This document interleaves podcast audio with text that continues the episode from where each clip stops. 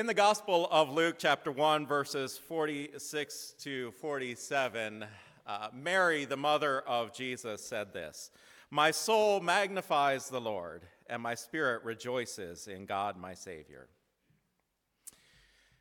Did you ever play with a magnifying glass when you were a child?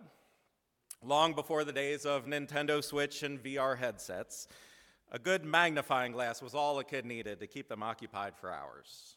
You could go out in the yard and find a little bug to watch under the magnifying glass. To, to the naked eye, uh, that bug looked puny. But look at that same bug under a magnifying glass, and all of a sudden it becomes a tremendous creature, full of complexity and strength.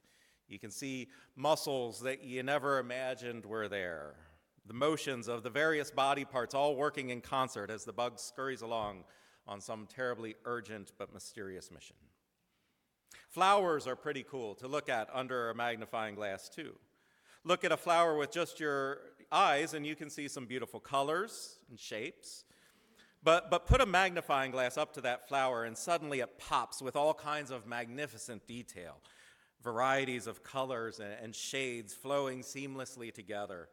Contours and textures become noticeable, ridges and grooves, the softness of the petals, the stickiness of the stamen. Magnification opens up a whole new world to our observation. For some reason, though, I, have always had trouble with understanding how that concept of magnification applies to our faith, to God. Specifically, I never understood what it could possibly mean to magnify the Lord. Psalm 34 3 says, Oh, magnify the Lord with me, and let us exalt his name forever. Psalm 69:30 says, I will praise the name of God with a song. I will magnify him with thanksgiving. Praise choruses and choir anthems draw on this language quite a bit. There's a lot of songs that talk about magnifying the Lord. But to me, that's always sounded like a bunch of religious language, God talk. It sounds good, but what does it mean? How do you put God under a magnifying glass? Part of my problem is that I am far too analytical. The word magnify literally means to make greater in size, to enlarge. A second definition of magnify is to cause to cause to appear greater or seem more important. How can you possibly do that with God? You can't make God any bigger than God already is. He is infinite. And how could you possibly make God appear greater or seem more important? It, just doesn't seem possible to me that we could magnify the Lord when the Lord is already bigger, already greater, already more important than anything we could possibly imagine. Mary helps me with this problem of linguistics. Shortly after receiving the message from the angel Gabriel about what was going to happen through her, Mary went to her uh, relative Elizabeth to visit with her. Elizabeth was already six months pregnant with John the Baptist. He wasn't called John the Baptist yet, but that's who the child would be. And when the two cousins first came together, the child in Elizabeth's womb leapt. Elizabeth felt it, and she blessed Mary, calling her Mother of my Lord. And then Mary responded with this song of praise to God, a song that has come to be known as the Magnificat. The name of the song comes from the very first word of the song, magnify. The word order in English is, is different, but in the original Greek and in the Latin Vulgate, the very first word of the song is magnify. And that's exactly what Mary does, not only in this song, but with her faith and through her life and with her soul. Mary magnifies the Lord. I read an article online about how magnification works. The first sentence of the article said, Magnification starts with light. Well, that seems rather obvious. Without light, you can't see anything, no matter how big it is. But think about that on a spiritual level. The Gospel of John says of Jesus. In him was life, and that life was the light of all people. The light shines in the darkness, and the darkness did not overcome it. The true light, which enlightens everyone, was coming into the world. Magnification starts with light, and that light is Jesus. The article went on to explain the function of the retina in our eyes and the fact that, quote, the size of an image is affected by how much space the image takes up on the retina. Moving the magnifying glass closer or farther away from the eye will change how much light is spread on the retina. The closer the magnifying glass is to the eye, the bigger the image will appear. The more space that the light of an image takes up on the retina, the bigger the image will appear.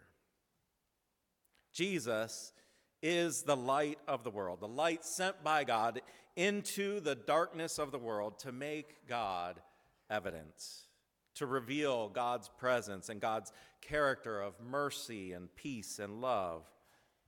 And the more that the light of Jesus shines on us, the bigger God appears in our lives. God becomes more and more obvious to us, so much easier for us to see as we get closer to the light of Jesus. There is still so much darkness in the world. There's disease and disaster there is hatred and war. There's bickering and jealousy and arrogance and greed. Indeed, the world we live in can be a very dark place. It can be easy to forget about God. It can be tempting to think that God isn't there. If we don't allow the light of Christ to shine on our hearts and in our souls, we are sure to get lost in the dark. That's why God sent Jesus into the world, a light that shines in the darkness, and the darkness cannot overcome it. When the light of Jesus comes into our hearts, then God becomes more evident in our lives. When the light of Jesus shines on our souls, then God is revealed in a mighty way. And just like with that magnifying glass, the closer our minds and our souls are to Jesus, the larger the grace and power and majesty of God will appear. Indeed, the closer we are to Jesus, the more the darkness of this world is chased away by the light of Christ. When Mary said, My soul magnifies the Lord, she was speaking a profound truth. Through her faith and trust, the light of God was coming into the world. That light that came into the world in Jesus Christ would allow the glory of God to shine in a more profound way than it ever had before. People would get to see God up close and personal the contours of grace, the colors of mercy, the depths of love. People would get to know God in ways that we previously could not see, not just as creator and father, but as brother and friend. So perhaps it is possible for us to magnify the Lord. Not that we can make God appear bigger than he actually is, that would be impossible. But by making God more evident, more easily seen, more readily apparent, by keeping ourselves closer to Jesus and allowing our souls to be overwhelmed by the light that he brings, so that there is no more room within us for darkness to reside by allowing the light of Christ to shine in us and through us so that we can help the world to see that there is a God of love and life all around. Magnify the Lord, O my soul. Amen.